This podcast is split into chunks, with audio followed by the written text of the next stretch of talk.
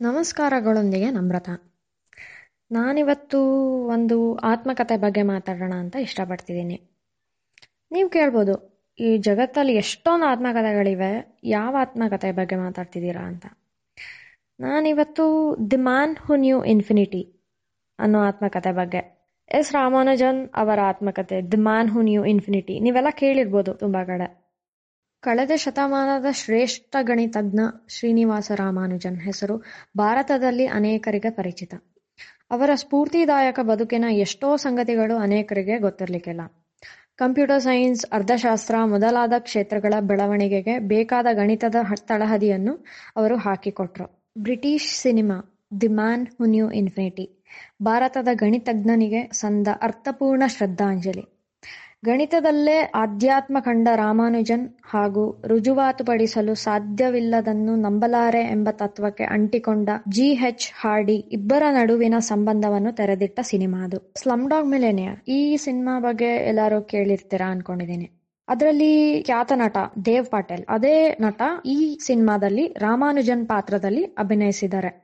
Cambridge ವಿಶ್ವವಿದ್ಯಾಲಯದ professor Hardy ಪಾತ್ರದಲ್ಲಿ Jeremy Irons ನಟಿಸಿದ್ದಾರೆ. ಸಾವಿರದ ಒಂಬೈನೂರ ಹದಿಮೂರರಲ್ಲಿ ಹಾರ್ಡಿ ಅವರಿಗೆ ಮದ್ರಾಸ್ನ ಅನಾಮಧೇಯರೊಬ್ಬರಿಂದ ಪತ್ರವೊಂದು ಬಂತು. ಪತ್ರ ಬರೆದಿದ್ದವರು ಸರಕು ಸಾಗಾಣೆ ಕಂಪನಿಯಲ್ಲಿ ಗುಮಾಸ್ತರಾಗಿ ಕೆಲಸ ಮಾಡ್ತಿದ್ರು. ಹತ್ತು ಪುಟಗಳ ಪತ್ರವು ಗಣಿತದ ಅನಂತಕ್ಕೆ ಸಂಬಂಧಿಸಿದ ಅದ್ಭುತವಾದ ಸೂತ್ರ ಹಾಗೂ ನೂರ ಇಪ್ಪತ್ತು ಸೈದ್ಧಾಂತಿಕ ಹೇಳಿಕೆಗಳನ್ನು ಒಳಗೊಂಡಿತ್ತು. ಗಣಿತಕ್ಕೆ ಸಂಬಂಧಿಸಿದ ಇಂಪ್ರಾಪರ್ ಇಂಟಿಗ್ರಲ್ಸ್ ಅಂದ್ರೆ ಸರಿಯಲ್ಲದ ಗಣಿತ, ಹಾಗೂ ಕಂಟಿನ್ಯೂಡ್ ಫ್ರಾಕ್ಷನ್ಸ್ ಅಂದರೆ ಭಿನ್ನಾಂಕ, ಮತ್ತಿತರ ಸಿದ್ಧಾಂತಗಳನ್ನು ಕುರಿತ ಅಭಿಪ್ರಾಯಗಳು ಅದರಲ್ಲಿದ್ವು. ಈ ವಿಷಯಗಳಲ್ಲಿ ತಮ್ಮ ಅಭಿಪ್ರಾಯವನ್ನು ಸುಳ್ಳಾಗಿಸುವಂತ ಸಿದ್ಧಾಂತಗಳನ್ನು ಕಂಡ ಹಾಡಿ, ಆ ಅನಾಮಧೇಯ ಗುಮಾಸ್ತರನ್ನು ಇಂಗ್ಲೆಂಡ್ಗೆ ಕರೆಸಿದ್ರು. ಅಲ್ಲಿಂದ ನೋಡಿ ರಾಮಾನುಜನ್ ಬದುಕಿಗೆ ಹೊಸ ಅರ್ಥ ಸಿಕ್ತು. ತನ್ನದಲ್ಲದ ಇಂಗ್ಲೆಂಡ್ನ ನೆಲದಲ್ಲಿ ಸಿದ್ಧಾಂತಗಳನ್ನು ಮುಂದಿಟ್ಟು ಬದುಕಲು ಈ ತಮಿಳು ಬ್ರಾಹ್ಮಣ ಪಟಕಷ್ಟ ಒಂದೇ ಎರಡೇ.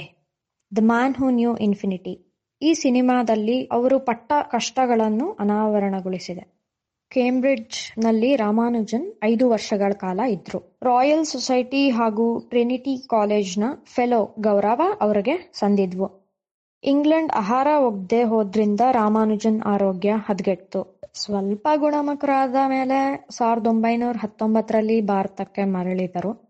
ಮರು ವರ್ಷ ಮತ್ತೆ ಅವರ ಆರೋಗ್ಯ ಸ್ಥಿತಿಯಲ್ಲಿ ಏರುಪೇರಾಗಿ ಮೃತಪಟ್ಬಿಟ್ರು.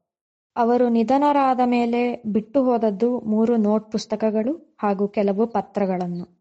ಅವುಗಳಲ್ಲಿ ಗಣಿತದ ಕುರಿತು ಮಹತ್ವದ ಸಂಗತಿಗಳು ಇದ್ವು. ರಾಮಾನುಜನ್ ಅಗಲಿದಾಗ ಅವರಿಗಿನ್ನೂ ಮೂವತ್ತೆರಡು ವರ್ಷ ವಯಸ್ಸು. ಎಷ್ಟು ಅದ್ಭುತ ಅಲ್ಲ ಇದನ್ನ ಕೇಳಕ್ಕೆ. ಎಷ್ಟು ಸೊಗಸಾಗಿರತ್ತೆ ಆತ್ಮಕಥೆಗಳನ್ನ ಓದಕ್ಕೆ. ಇದೇ ತರ ವಿಶಾಲವಾದ ವಿಶಿಷ್ಟವಾದ ವಿಷಯಗಳಿಗಾಗಿ ಕೇಳ್ತಾ ಇರಿ ನಲಿಕಾಯಿ ಪಾಡ್ಕಾಸ್ಟ್